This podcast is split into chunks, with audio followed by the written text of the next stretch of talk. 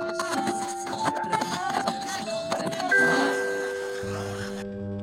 some of the proposed solutions that's coming from the grassroots level.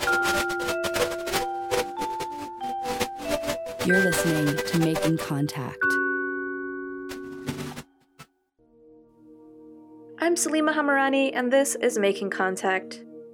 This week, on the anniversary of the Tubbs Fire, while we're still in the middle of fire season on the West Coast, we hear from our friends at a new podcast called But Next Time about how communities organize and create new futures in the face of disaster. This is part one of a two part series on the Tubbs Fire, and part two airs next week, so please tune in again. Here's But Next Time.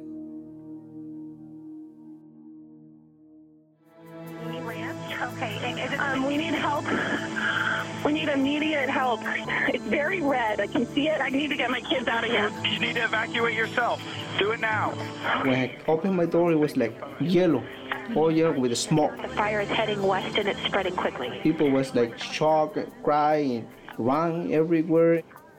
On the night of October 8th, 2017, a fast moving wildfire in Northern California killed 22 people. The Tubbs fire burned tens of thousands of acres of land and more than 5,000 structures. Most of us were all seasoned dispatchers. Every window we looked out of was surrounded in fire. What I was hearing on the other end was complete chaos. So if I can't send everybody help, what can I do? I can prepare them to help themselves. I'm Chrishelle Palay. Rose Arrieta and I are your hosts for But Next Time, a podcast about the ways people tap into their resilience and organizing strength when catastrophe hits. I'm Rose. Chrishelle and I met through a network of grassroots advocates working on issues of racial justice, housing, and land. For years, she and I have been on the front lines of crises that have threatened our communities in Texas and California. When it rains, it pours through my living room windows, my kids' window. The mold is deep inside of the walls, and people are extremely sick. Years later, they still have not repaired a lot of these homes. My three babies, two of them have severe asthma. They, they can't breathe. Since Hurricane Harvey nearly drowned Houston in 2017, I've been with the Home Coalition, collaborating with people in my city who want to make Houston stronger and more equitable. And I've been working with Just Cause Causa Justa in San Francisco and Oakland, where renters have organized to prevent displacement in two of the most unaffordable cities in the U.S. Rose and I came together to find and share stories that could help our communities in these uncertain times.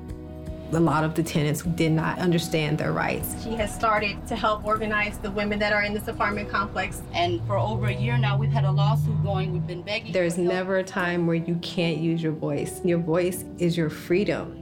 Over the course of this series, we'll meet activists and organizers committed to building justice and a sustainable future, even as they deal with wildfires, earthquakes, flooding, and a pandemic. You're listening to But Next Time.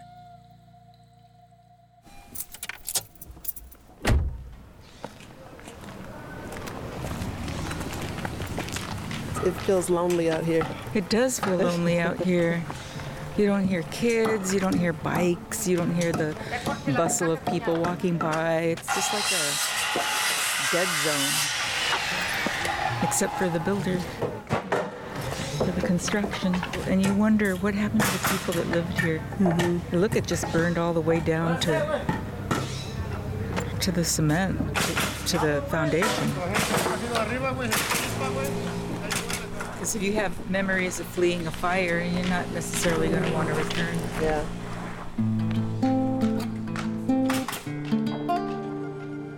The Tubbs fire that leveled this neighborhood in 2017 caught Northern California off guard.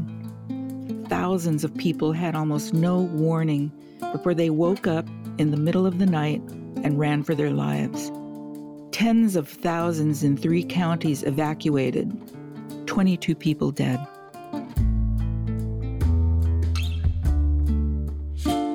I'm Rose Arrieta, and we're here in Santa Rosa, about an hour north of where I live in San Francisco. Chrishelle Palay and I came here to learn from some of the most vulnerable people in the region service workers, farm workers, and their families about how systems fail them during the Tubbs fire. I'm Chrishelle, and I'm from Houston. born and raised. Before my visit to Sonoma County, I was only familiar with the reputation of a world famous industry. Lush vineyards and green valleys and beautiful hills that beckon tourists from all over with images of bounty, wealth, and the good life in Northern California's wine country. Huh. Driving in the area is giving context who really can afford um, to live here. Yeah.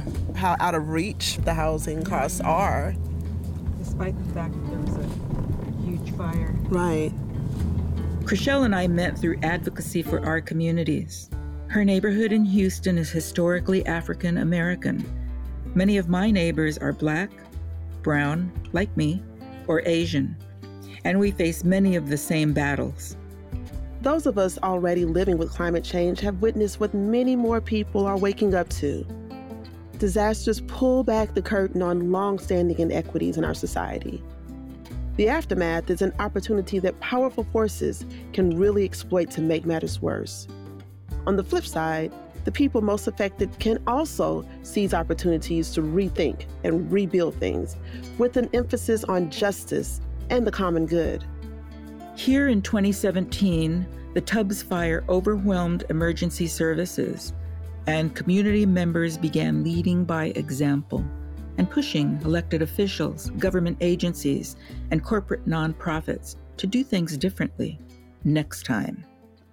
We wanted to learn all we could from them to help our people and yours. As we drove around Santa Rosa to get our bearings, we saw how one neighborhood that had clearly been leveled by the fire was being entirely rebuilt. It was the Mark West neighborhood, where the new homes under construction lined every street. It didn't surprise us when we discovered that this is one of the wealthiest neighborhoods in the United States, in the top 15%. If you compare this to Katrina and how long people waited to get their homes rebuilt, mm-hmm. of course, this area is an economic driver, wine country, right. luxury. So look how fast, how quickly they recovered, really. Mm-hmm. If you still have folks in Houston that are still living in moldy houses. Exactly. With blue tarps on their roofs. Over the next few days, we sought out people who could help us understand what life was like beyond neighborhoods like Mark West. They live and work behind the scenes of wine country, the thousands of people who make the agriculture and hospitality industries run planters, harvesters, farm workers, caregivers, hotel staff, dishwashers, line cooks, essential workers. I do this job for, for him. He's my boy. the little little one. Yeah, he's my boy. Mariano Alvarez came to California from Oaxaca, Mexico, and he grew up speaking Triqui, an indigenous language. And he works with California Rural Legal Assistance. That organization provides low income Californians with information and free legal help related to employment, education, housing, and public benefits. We met with him in his office, decorated with his son's drawings and images of the farm workers he serves and heroes of the farm worker movement. I am the community worker here. Do you work on specific cases? Do you go out in the fields? Oh, yeah. In collaboration with OSHA. Congress created the Occupational Safety and Health Administration, OSHA, to ensure safe and healthy working conditions. Also, I do field monitoring, field investigation, just to make sure that our community uh, workers have restroom, toilet, shade, make sure that they have water, things like that. As Mariano described the backbreaking work of California vineyard workers, it made me think about African American history in the South. You know, when you were talking about the grapes by the pound, I'm thinking about, oh, like cotton by the pound, you know, mm-hmm. and even after slavery with sharecroppers living on the plantations. They pay piece rate, which means all depends how much you pick up. And that container is pretty heavy. If you're not strong enough, you're not going to be able to lift that container and you have to be very fast to get you pay. But it's very expensive to live here. It's very expensive to live in Sonoma County, in Napa County. We asked Mariano about the night of the Tubbs fire. El fuego en 2017. He was at home asleep when a noisy interruption woke up his family. Around 4 a.m., someone came to my door. When I opened my door, it was like yellow, all yellow with the smoke. People was like shocked, crying, run everywhere. The manager can approach me and say, "We're um, emergency now. You have 10 minutes to get your stuff. 10 minutes." And we say, "Where we go now? North or south, east or west?" We talked to several people like Mariano who had no warning that night. They learned they were in immediate danger from a knock on their door or a phone call from relatives. Others found out about the danger on a local radio station. Alicia Sanchez is the manager of KBBF. It's a mostly volunteer, non commercial radio station. And I'm the president of the board of directors here, the janitor, the housekeeper, the mom, to all. KBBF has served Spanish speakers in Sonoma County for 40 years.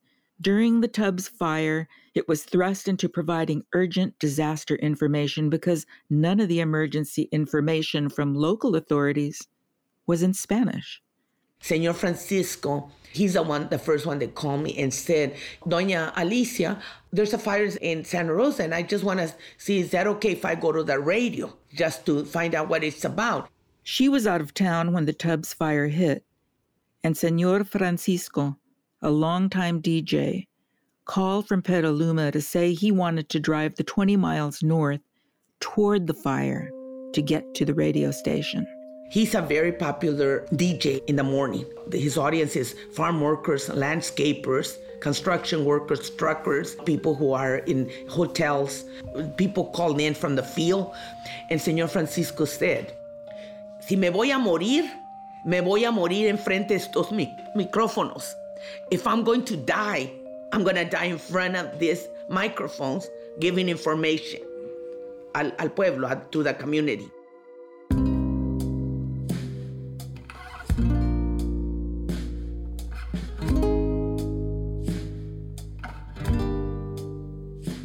Can you imagine driving toward that fire?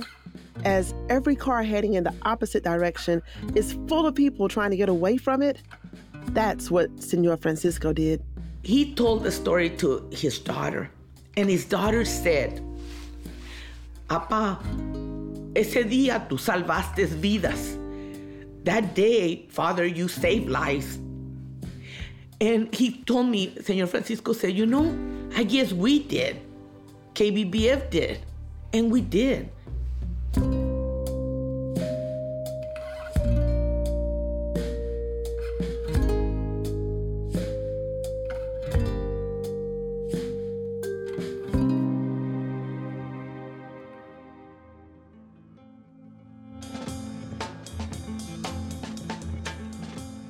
Were just listening to the podcast, but next time, and part one of their piece on the Tubbs fire, which broke out in California in October of 2017. And you're listening to Making Contact. To get more information about our shows and get behind the scenes information, visit radioproject.org. And now, back to the show.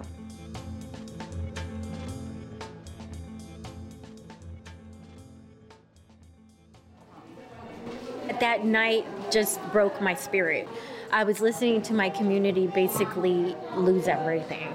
This is Alma Bowen. She was a 17 year veteran emergency dispatcher with the city of Santa Rosa when the Tubbs fire hit. We met her at an event where she was distributing disaster preparedness information and supplies.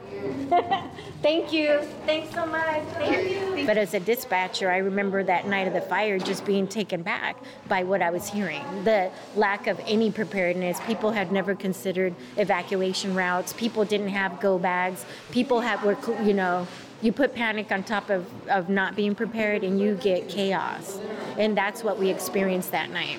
Alma told us that she had seen firsthand how that chaos was even worse for those who didn't speak English. Her family had arrived in Sonoma County from Mexico when she was three, and her father was a Spanish speaking farm worker. So, as a dispatcher, language access was of special concern. I had seen a small spot fire and it was very windy. And I'm talking the type of wind that when you walk, you have to put effort into walking because the wind wants to push you back. So as soon as I logged in and put on my headset, the calls were coming nonstop. And the house itself is on fire? Not yet, but it's, it's going to be any minute now. We have huge uh, vegetation fire and we have multiple structure fires in that area. Gotcha. So we'll, We get, we'll get somebody to you as soon as we can. Okay, I'm going to try and keep closing now. As soon as one call ended, another one was queued up on her headset throughout the night and the next day. How did you hold up during this whole time? I mean, We didn't have time to really think about anything. During certain times of the night, every window we looked out of in our center was surrounded in fire. So at certain points, we were looking at our management and, and asking them, Are we safe here? It didn't feel like we were, you know. Alma explained that the dispatch center was equipped to deal with individual emergencies, not an entire county in crisis. There was one particular call, and they were vineyard workers that were being housed on a site, and they really didn't even know where they were. Mariano had told us about how agents, the middlemen between employers and the crews they hired, transported workers to farms and vineyards. Some pickers stayed in trailers on work sites without transportation, so they're stuck until the agent picked them up again. Somebody referred the call from the vineyard workers to Alma because she was the only dispatcher who spoke Spanish. A translator service was available over the phone, but sometimes her co workers called her over to help them. Alma told us the culture of the office sometimes made her uncomfortable. At that point, I was the only non white person that worked there. There were terms being used um, in the dispatch center they would call Hispanic panic. And I remember hearing both the crews out in the field and fellow coworkers using that term. And being that I had no idea, like, what does that mean? And, you know, I knew it was derogatory. I felt it was derogatory. At one point, I was like, what are you talking about?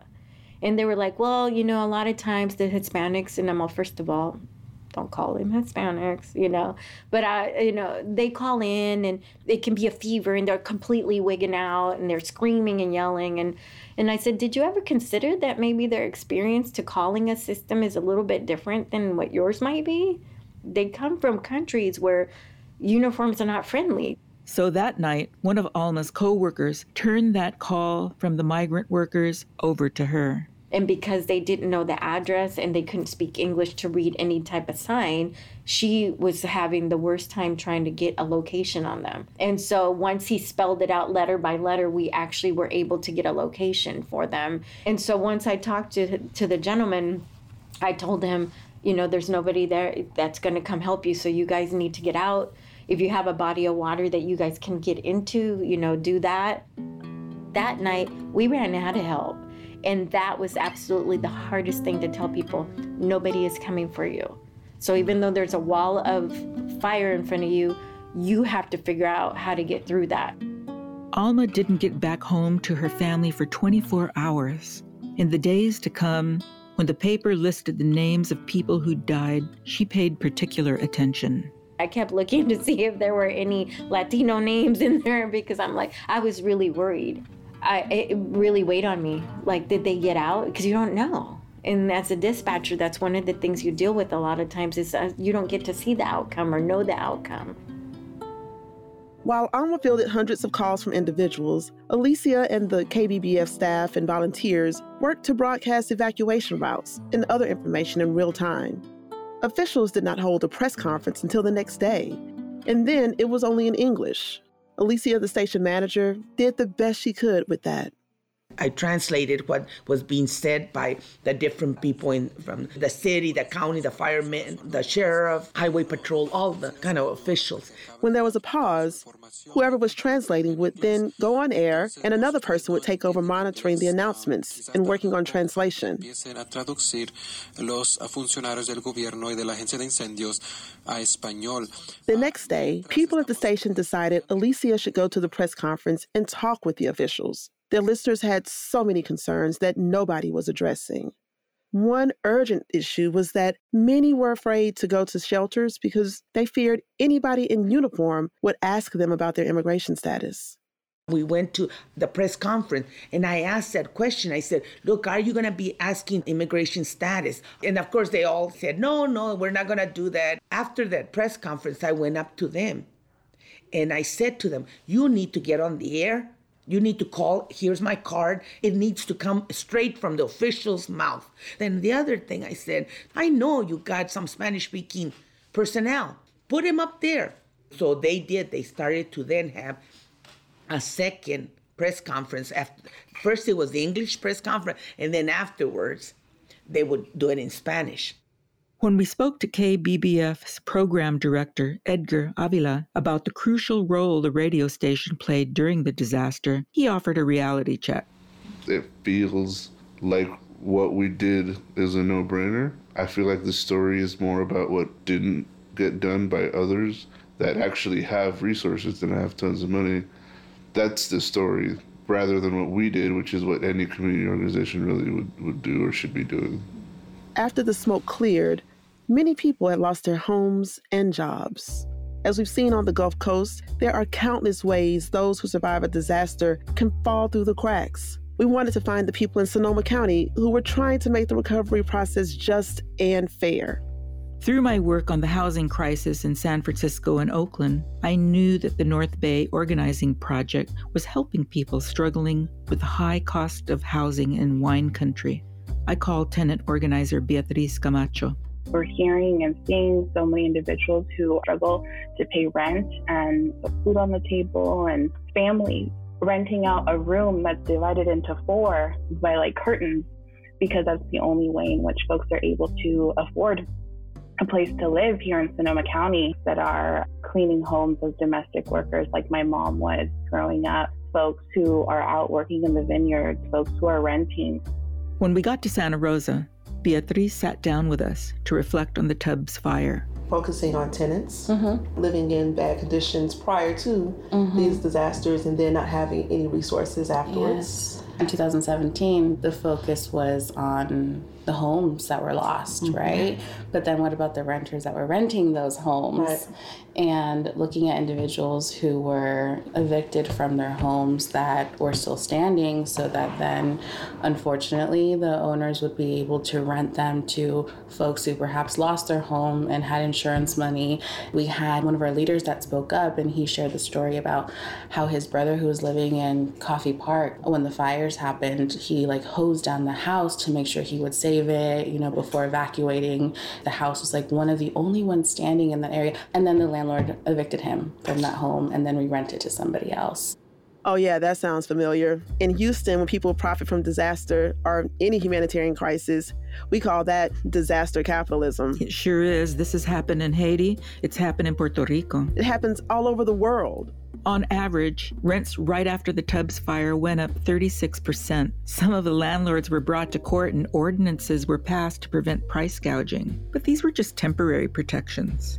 Our city council in Santa Rosa decided to not extend the local emergency price gouging ordinance. So often, the safeguards in place don't protect us. We see loopholes that ultimately leave our neighborhoods even more vulnerable to exploitation. The housing crisis is definitely getting worse, not better. Beatriz explained that long before these wildfires, low wage workers, about 28,000 of them undocumented, struggled to find affordable housing. These wildfires made a longer term crisis worse, a rental market gone haywire. The year after the Tubbs fire, an average two bedroom apartment was $2,500 a month while farm workers brought home considerably less. The math just doesn't work. How do people survive? Comunidad que está creciendo esto, la solidaridad, que no decir que tenemos que preocuparnos tanto cuando las cosas suceden. Este, que Beatriz had been working with the coalition to create a tenants union to protect the rights of low income renters. We had our very first Sonoma County Tenants Union General Membership Meeting and Renters Assembly I forgot to say this at the beginning. There are over 15 million tenants in California. Folks from all across the county came together in unity and solidarity as renters, talking about issues that are important to us, talking about forming apartment associations, talking about community land trusts. How do we look at housing in a different way? Because the way we're um, looking at it right now is not working. Okay. So here we go. The California State Legislature enacted this rent cap that we've been talking about. Um, so each year, the landlord may not raise the rent more than 10% of the current rent. Amazing. In Houston, rent caps are outlawed. That's so wrong. That's crazy. Mhm. So even when cities create anything that looks close to inclusionary zoning, the state preempts it and says, no one in Texas can do this. In California, though, there are so many exceptions that it really only covers about half of the state's renters. We can do better. More than half of renters in California pay more than 30% of their income to stay housed. That's unaffordable and means millions of people are on the verge of homelessness. One of the things that we value in, that, in this beloved community, in this organization, is language justice. We want to take a moment to acknowledge the interpreters today, right? Let's give it up for our translators one more time. It was exciting to feel the energy of people getting organized. It's so clear something has to change. I came away from that meeting feeling like they are really building a movement. Because what's happening in Sonoma County doesn't only affect Sonoma County and the folks that live here, it affects everybody in California, right? This is a statewide problem, and we need to address it everywhere. And so this is just the beginning, and it's exciting, and we're looking forward to uh, what the future holds for us. We'll follow up on that beginning and on the ways people are organizing for a just and fair future in our next episode.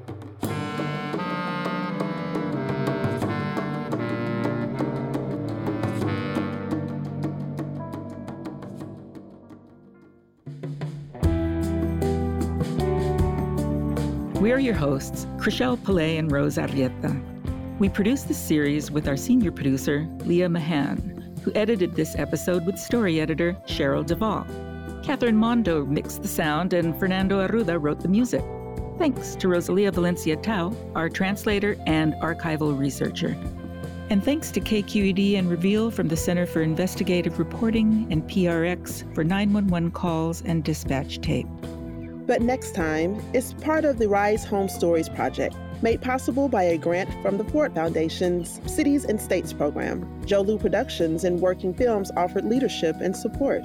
Executive producer, Luisa Dantas. Supervising producer, Paige Wood. Impact producer, Anna Lee and Julia Steele Allen. Associate producer, Kadi Diallo. Special thanks to Amy Kenyon, Jerry Maldonado, and Lane Kaplan Levinson. To learn more about the Rise Home Stories project, please visit our site at risehomestories.com. For more about But Next Time, visit us at butnexttime.com.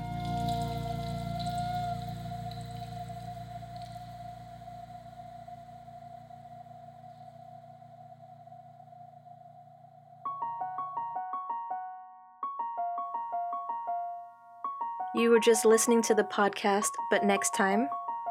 And we'd love to hear from you. What are your thoughts on the increasing climate related emergencies we face as communities, and what can we do to keep each other safe? Join the conversation on Facebook. Our Twitter handle is making underscore contact, and on Instagram, we're making contact radio project. And that's it for today's show. The Making Contact team includes Monica Lopez, Anita Johnson, Sonia Green, Jessica Partnow, and I'm Salima Hamarani. Thanks for listening to Making Contact.